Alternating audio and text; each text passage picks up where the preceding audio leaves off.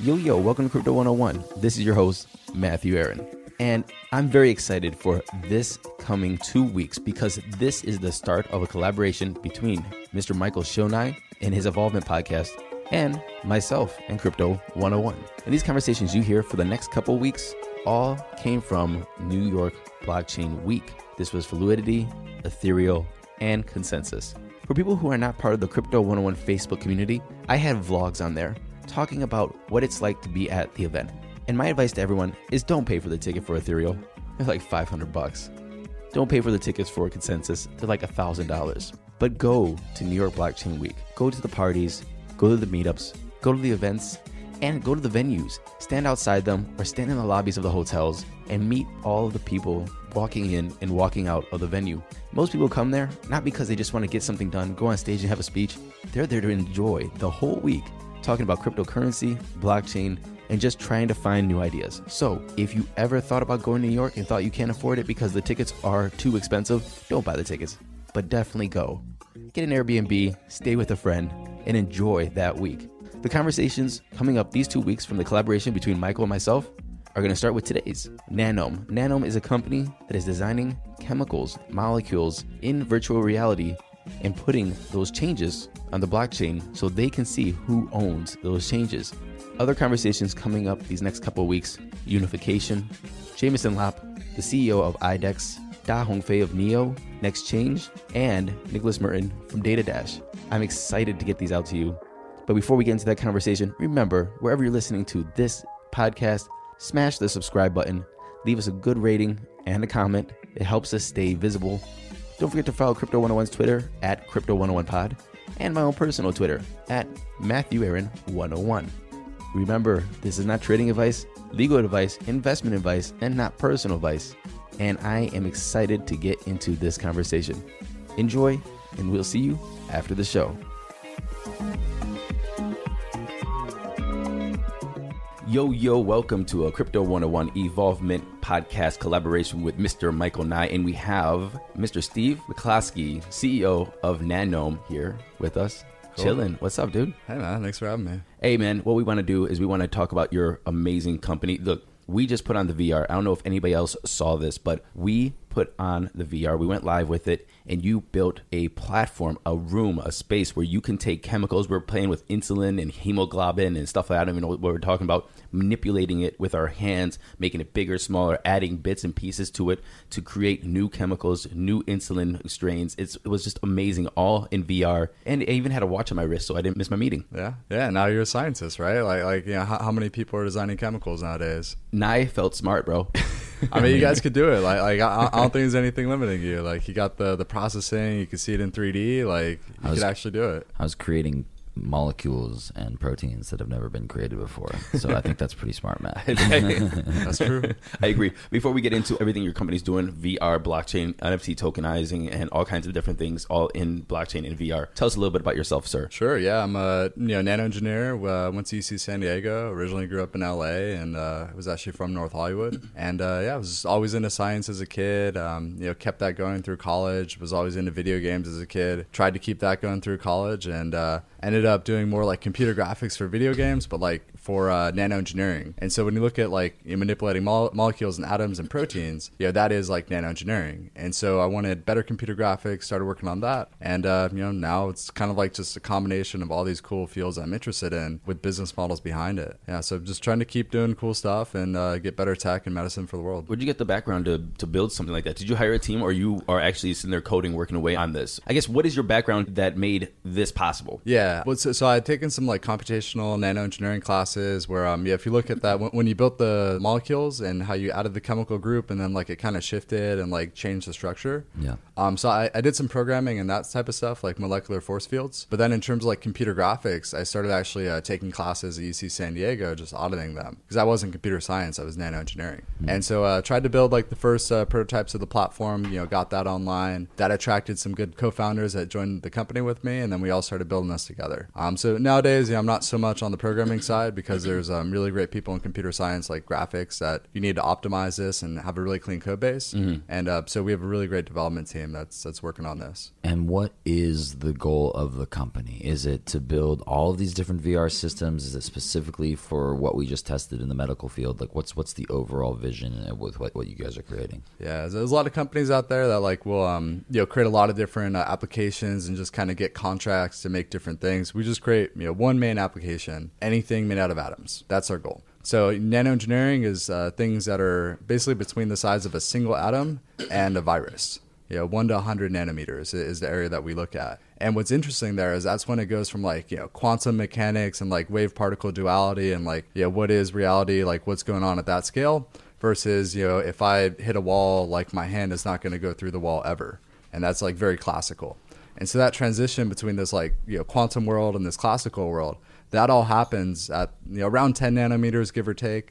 Um, but really between one and 100 nanometers is a safe range to say that that's when quantum goes classic. Mm-hmm. So when, when you're when you have uh, in this quantum state, do you think that VR is going to be able to make us understand that a lot better uh, just by interacting with it, like how everything reacts? I mean, or is it just going to be something that we have to conceive first, make a program, and then basically interact with our interpretation of the quantum realm? Or do you think that we're going to be able to actually physically interact with the quantum realm because of VR? You know, I, I think it gets interesting um, in, a few ways. So, so just like understanding uh, you know, quantum mechanics, like you need a, a pretty good background in mathematics. So um, one of the first apps that we built back in the day uh, is called CalcFlow, and that one's a, a 3D graphing calculator for vector calculus. Mm-hmm. And so that like could help you out with the foundations of the mathematics that you would need to understand like quantum theory a bit more. Uh, but in terms of like enhancing our understanding of like how molecules work, I, I, think that you know hooking up quantum computers to simulate the molecular interactions oh, shit. is good. Like that's the holy grail because then you like you're not simulating it on a computer that's classical and just trying to like get close. You're doing real quantum computing on real quantum systems.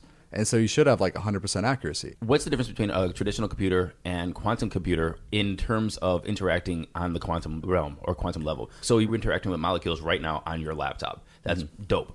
But why would it be different on a quantum computer and how? Yeah. Uh, so, so when you uh, added the, the chemical group and it um, you did the energy minimization simulation, that was all classical. Um, so we use like a, a modified Lennard Jones potential, which is, Slow yeah. Down. What? Sorry. So, so you know gravity, things are attractive. Yes. Um, so this one, they're attractive and repulsive at a certain distance. Okay. And so like if it's far enough away, it'll start getting closer. And if it gets too close, it'll really push it away further. And that's just like a classical simulation. So does it, is it always moving or is it, does it find an equilibrium? Uh, it'll find an equilibrium, but everything just keeps moving. Like everything kind of vibrates and oscillates, and I- everything's just kind of moving. But it, it, it'll kind of be sitting in that bottom potential well and just kind of moving around, and like that's the steady state. But trying to find that state that you know, it's called a global energy minimum, uh, that's really hard to find. But a quantum computer could find that like instantly. Right. Yeah, you don't have to worry about like some super long simulation on like a supercomputer. It's like a quantum computer just like gives you exactly what you want.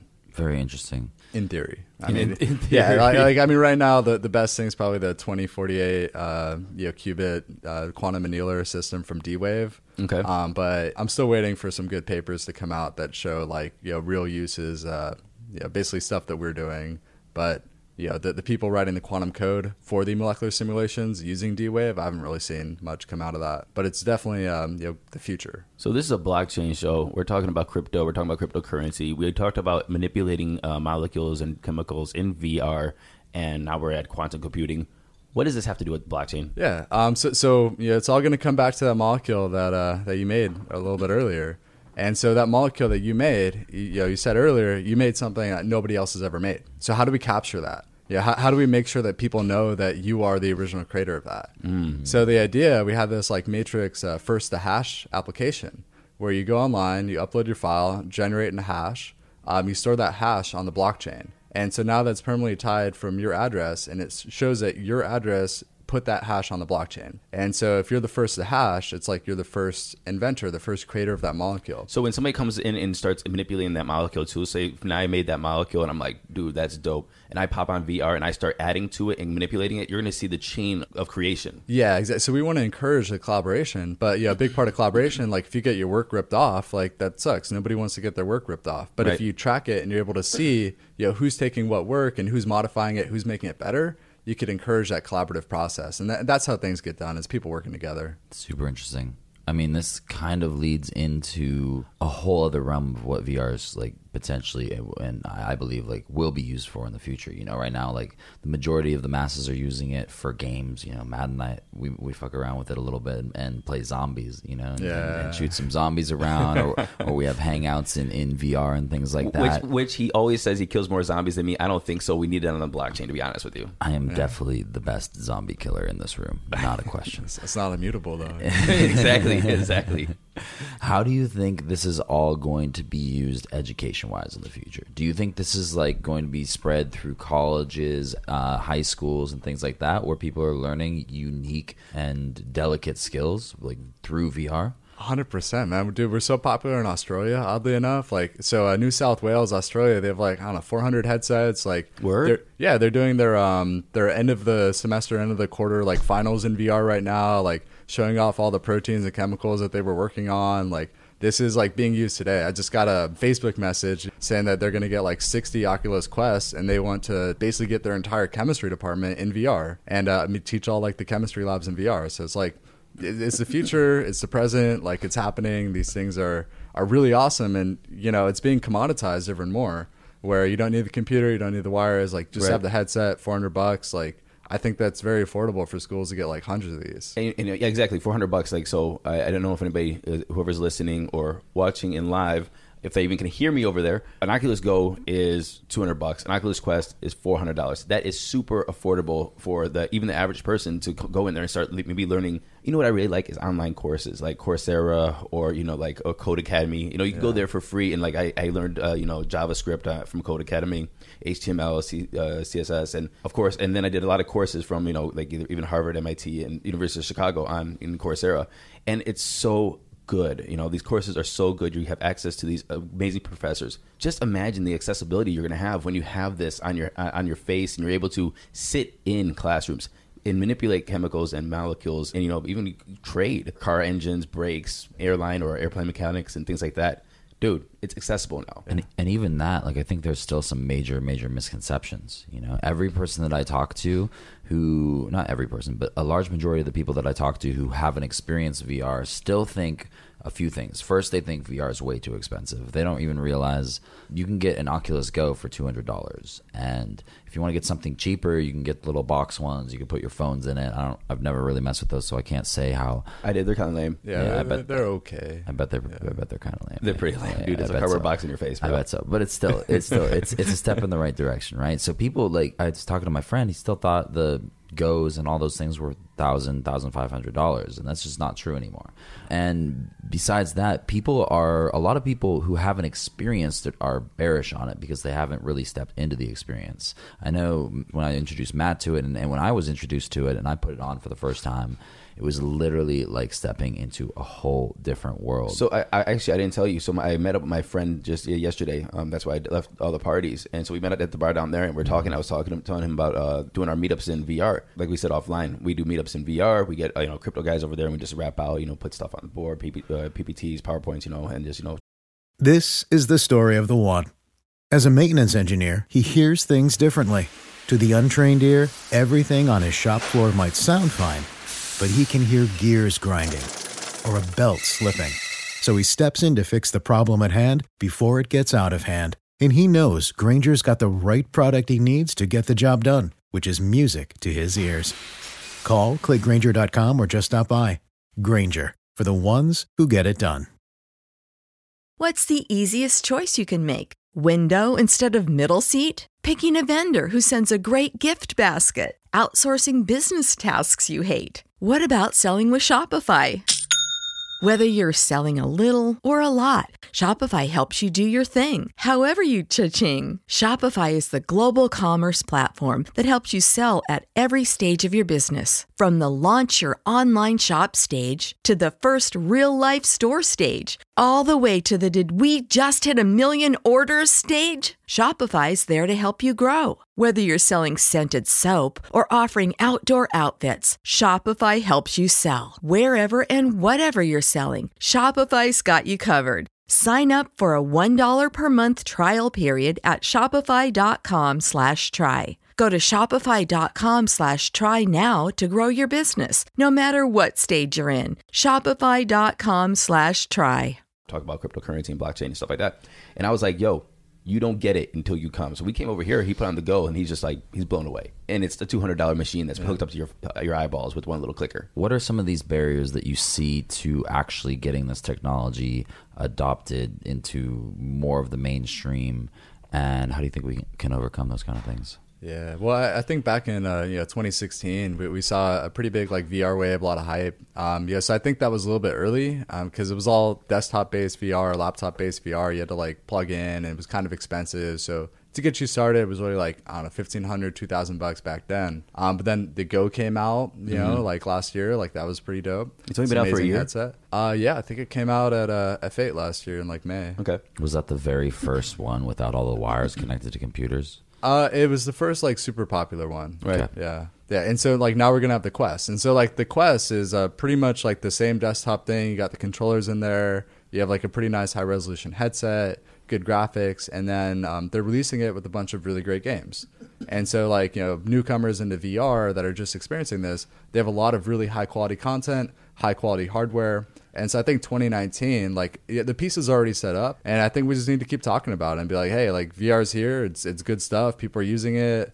Like if there's people that deny it, just put the headset on them and you know, let them play with it. I think that that's the best way to convince somebody that like VR is awesome and real is just let them try it out. You killed it when you said like you know I wants to pick up sixty quests. You already got in like uh, uh you said Wales, Yeah, in, in New South Wales, New South yeah, Wales, in okay. Australia. yeah. uh, in Australia, um, and then this is already adopted. What other markets are you in right now? How are other people using it, and where are you trying to go? Yeah, I mean, our, our biggest market, and our biggest focus, really is the uh, the pharmaceutical industry right now. Yeah, we get reach out from um, you know chemical manufacturers that are you know, interested in using the product as well. Right. Um, but the big thing is uh, we want to you know help the medical industry get these medicines to market faster. And so that's going to help save people's lives. It's going to improve their quality of life. And so uh, that's our first market that we're focusing on. And we get to work with these researchers that are you know, crystallizing protein structures, solving them, analyzing them, and developing drugs for that. And uh, so that's really awesome. We just uh, published a paper with uh, Novartis GNF. So that's the Genomics Institute of the Novartis Research Foundation, uh, just down in San Diego where we're at. And uh, really great people. You know, they talk about how they're using it for you know structure-based drug design, and they're analyzing the proteins, designing new molecules. And so we're in a, a lot more of these top pharma companies as well, getting into the smaller biotechs. Uh, but we distribute online, and that's where a lot of the universities find us. I think we have to go check out this company. By the way, what is it? Navarro, Um, Novartis? Novartis. Yeah. it's in San Diego. You said. I, I, Novartis is global, but Okay. yeah, GNF San Diego is uh Yeah, yeah the, out, the, the one that Sounds published great. the paper. Yeah. That's great. Now, kind of moving into the crypto side of things, what's your opinion on how cryptocurrency will play a role in VR and vice versa? Uh, so I used to play World of Warcraft back in the day. Why does everybody in crypto say that shit? Because it got yeah. it got us It's hooked, World man. War- World of Because we had we had we had digital currency, we had auction house, we had peer to peer trading, we had scammers. Like it's Mm. just like there's so many parallels between World of Warcraft Gold and modern day cryptocurrency. and so you know, uh, I think that we're gonna have a lot of applications that kind of mirror that. And instead of having like a centralized gold repository that the company is selling, they just put that on the blockchain, and you know now they could track everything and a lot of these peer to peer trades to to be more efficient and more secure. And then you have um, yeah, ideas like the NFTs you, you mentioned. So it's not just CryptoKitties with the ERC 721s where you just have like one unique asset. Um, there's Enjin who, who made the 1155 ERC um, standard. And so with that, you can make like 500 swords, and then there's like a limited supply of only 500. And then if those are distributed in game, they might increase or decrease in value depending on the in-game economics. Right. So I think that that's a, a big you know, part of the industry. Like you're just going to have these like tokenized digital economies, and it's going to mirror the real world a lot more. Mm-hmm. Uh, on our end, I really love the creative aspect. You know, create a new video game character, create a new uh, piece of code, create a new chemical. It's like that's what I care about in crypto right now. I mean, I, I like a lot of the parts in the industry, but that's like the the one challenge that we're tackling. How do we track the things that people create, give them the proper attribution, uh, crowdsource things, give them the proper rewards, and tr- encourage people to work together and create better things? Mm-hmm. And so that, that's where I see uh, blockchain helping out in our respect is like design applications. I swear, World of Warcraft and, and poker is the two things I hear most about people coming into the crypto space. Like that's just it was a fun game, man. I, Like, it was- I have never played it. I mean, Man, what did did you do with your child? I watched man? Star Trek?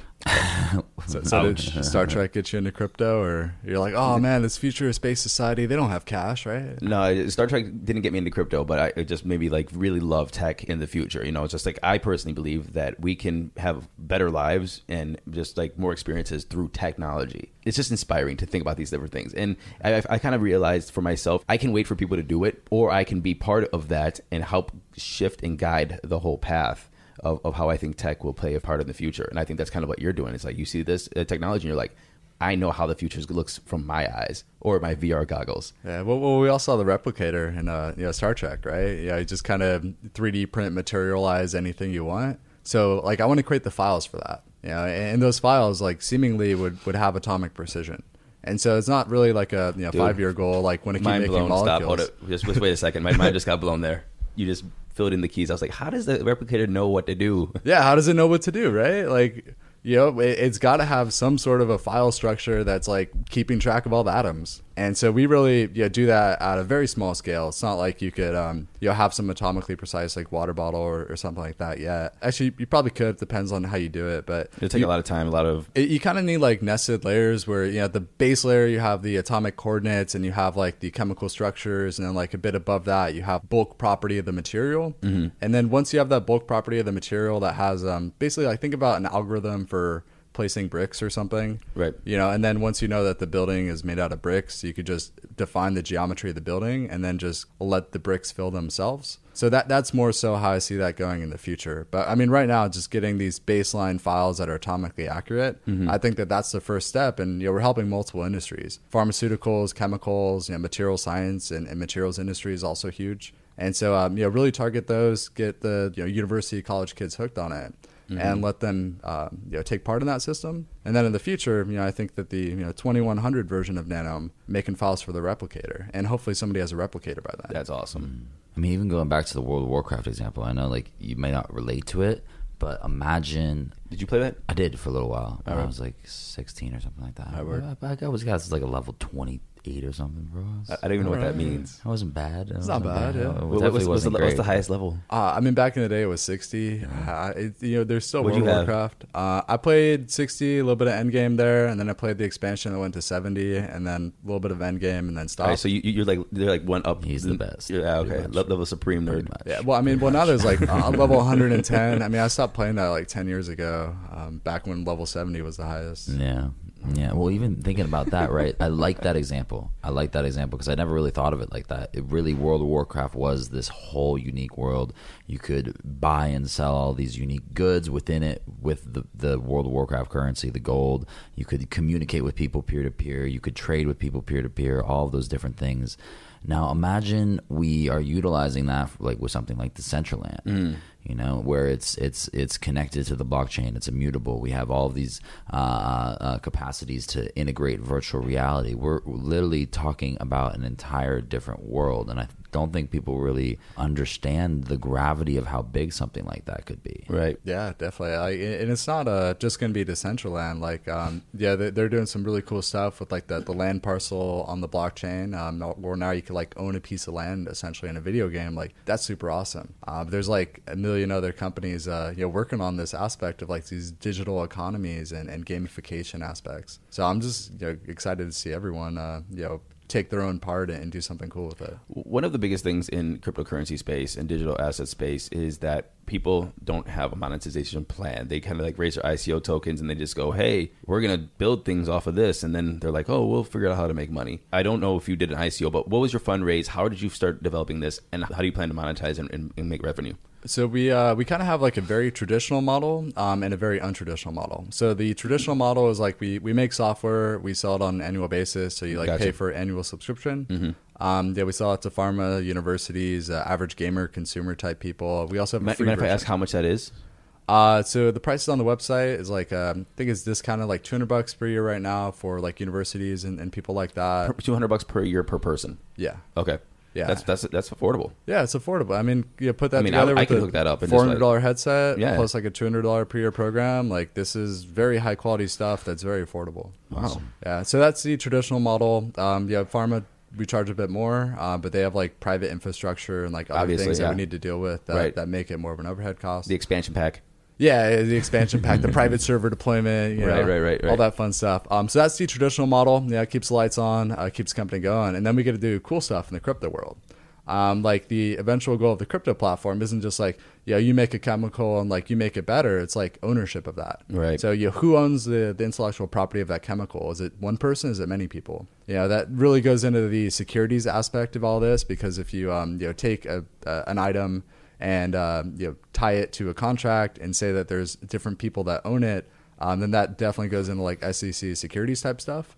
And so uh, I'm curious to see that field evolve. And whenever the regulations are ready, we're going to be securitizing the chemicals that people create and trying to distribute the ownership. Right. And so I think that that's going to be really cool because then, you know, if we crowdfund and, and crowdsource uh, a different project, uh, then we could ever take ownership of these uh, chemicals. Or uh, one of the models that's been proposed is we also have a free version. Mm-hmm. And so if you don't want to pay 200 bucks a year and you're using the free version, uh, we might in the future be adding like a you know five percent type of tax, Like a- I- where it's just like if you use the free version, create something like we get five percent royalties, Like a little bit control of the IP chemical. or, or something like the copyright of whatever you're Yeah, creating. not like 100%, but just, you know, like it's pretty common. Like Unreal Engine, free. You make a video game, they charge like 5%.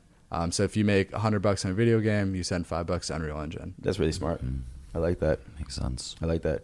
Mr. Michael, now do you have anything else to say? No, man. I'm just really excited about the potential of all this. Um, we both have the Oculus Go. I've been playing around with it for. Man, my quest is coming next week. and Oh, you- sweet. I Yeah, me too. You lucky. Man. Oh, yeah? You lucky. pre-ordered? I, Yeah. Man, dude, get on it. I got to. I'm going to be traveling in Europe for a month though, so Oh, boohoo. I'm not gonna. I'm not gonna. It's not even gonna come to me for a while. but man, I, I thank you for coming on, man. I think this is like really, really cool. It's a whole other world having the two controllers and all these other buttons that you have on that thing, and and and seeing what you guys have built is really cool. So that's all I really got to add to it. Uh, before we get off, though, please tell everybody how to find you if they want to know more. Yeah. Um, so you go to our website. Uh, we're at nanome.ai. Uh, that's nanome like genome. And uh, yeah, just feel free to download the free version. We don't charge anything for that, no percentage of your intellectual property right now. Uh, just check it out, have fun with it. You know, feel free to reach out to me, meet up in VR. My uh, you know gamer tag on our applications just Steve Nano. So if you see me creating rooms over there, pop into my room and say hi. And on the same thing, why don't you pop into our uh, VR meetups too? Um, when we have them, we'll keep a touch, uh, look at his Twitter or my Twitter. We put the link- links up there, and we'd love to go into VR and into Altspace and uh, talk crypto. Awesome. Yeah, yeah. That sounds really fun. All right, all right, Steve, Mike, Peace. peace. Thank you very much for listening to this episode of Crypto 101. In our next episode from this series in the collaboration between Crypto 101 and Michael Shonai's Evolvement podcast, we have Nima from the Unification Foundation. All these episodes are going to be released on Mondays, Wednesdays, and Fridays at 8 a.m. Pacific Standard Time. Before we get off, I want to say thank you to Randy for editing this episode and a quick shout out to the Crypto 101 bloggers who are writing on Medium at least three to four times a week. So check out the Crypto 101 blog on Medium. We'll see you Wednesday, 8 a.m. Pacific time for Unification from New York Blockchain Week. This is the story of the one. As head of maintenance at a concert hall, he knows the show must always go on. That's why he works behind the scenes, ensuring every light is working, the HVAC is humming, and his facility shines. With Grainger's supplies and solutions for every challenge he faces, plus 24 7 customer support, his venue never misses a beat. Call quickgrainger.com or just stop by. Grainger, for the ones who get it done.